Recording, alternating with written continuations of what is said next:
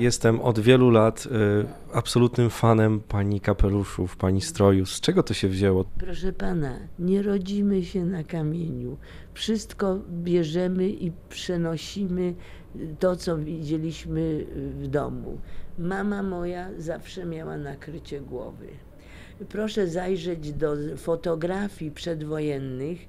Każda klasa, bo przecież byliśmy różnego pochodzenia i było chłopstwo po karku y, czerwonym się widziało, że ale każdy miał nakrycie głowy, y, rozpoznawano, prawda? My w tej chwili y, mamy taki uniseks, i, i, taką modę, że my nie wiemy, czy pan rozmawia z profesorem, bo jeżeli pan pojedzie do niego na tak zwaną działkę, no to może on siedzieć w majtkach. W tym. Natomiast jeżeli on jest w pracy, to pan nie wie, kto wszedł. Czy to wszedł profesor, czy docent, czy y, listonosz, prawda, czy lekarz. No, y, y, wydaje mi się, że to była dobra informacja nawzajem. Tak żeśmy się y, niby anonimowi jesteśmy, a potem mamy pretensje, że ktoś pomylił nas, prawda? No jeszcze teraz mamy modę pod tytułem trzeba mieć gołe kolana, prawda? I, i gołe nogi bez skarpetek.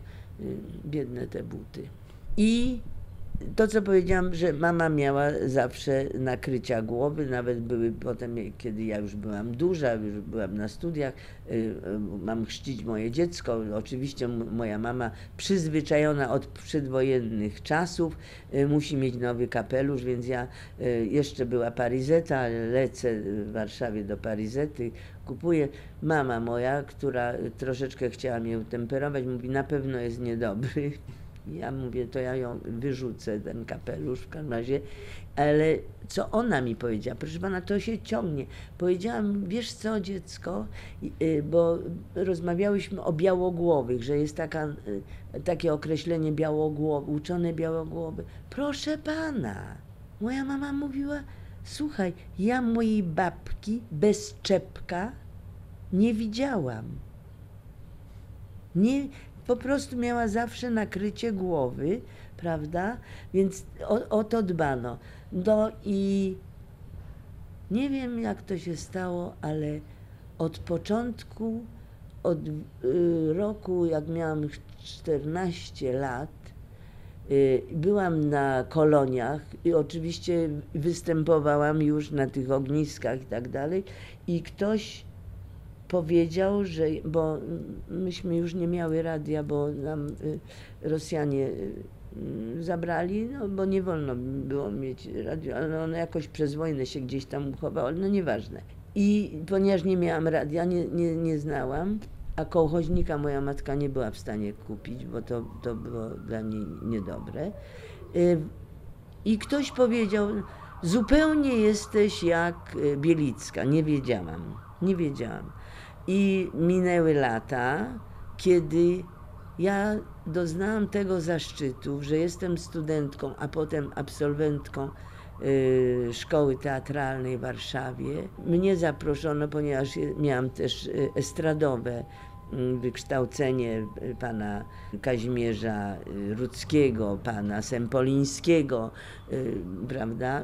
No, to wymaga się od aktora, żeby był, bo nie wiadomo, gdzie mu przyjdzie, gdzie się przybliży sukces. Dlatego się wymaga wielu, wielu umiejętności od aktorów. I ja, proszę pana, Jestem na tych samych deskach, co pani Bielicka, co pani Kwiatkowska, co pani Górska. Pani, czy pan sobie zdaje sprawę z tego? Ja, ja byłam wychowana naprawdę w, w tym szacunku do aktora, do aktorów, do, do sztuki, do ich umiejętności. Patrzyłam na nich, obserwowałam i uczyłam się, bo w praktyce się człowiek uczy. Jeżeli zwróciły na mnie uwagę i powiedziały, mała, słuchaj, to, to albo, a co pani robiła, powiedziała kiedyś pani Kwiatkowska przy podwieczorku. Y, a, mój mąż mówił, że ten utwór też powinnam się zająć. Proszę pana, to były największe komplementy to, że nakrycie głowy niosła dalej pani Bielicka.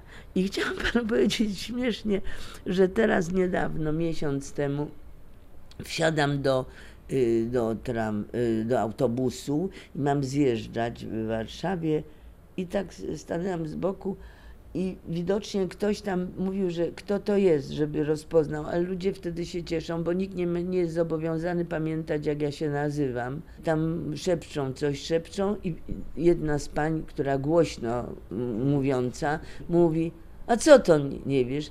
To jest Hanka Bielicka. I ja nie wytrzymałam, kochani. Odwróciłam się i powiedziałam: Wiecznie żywa!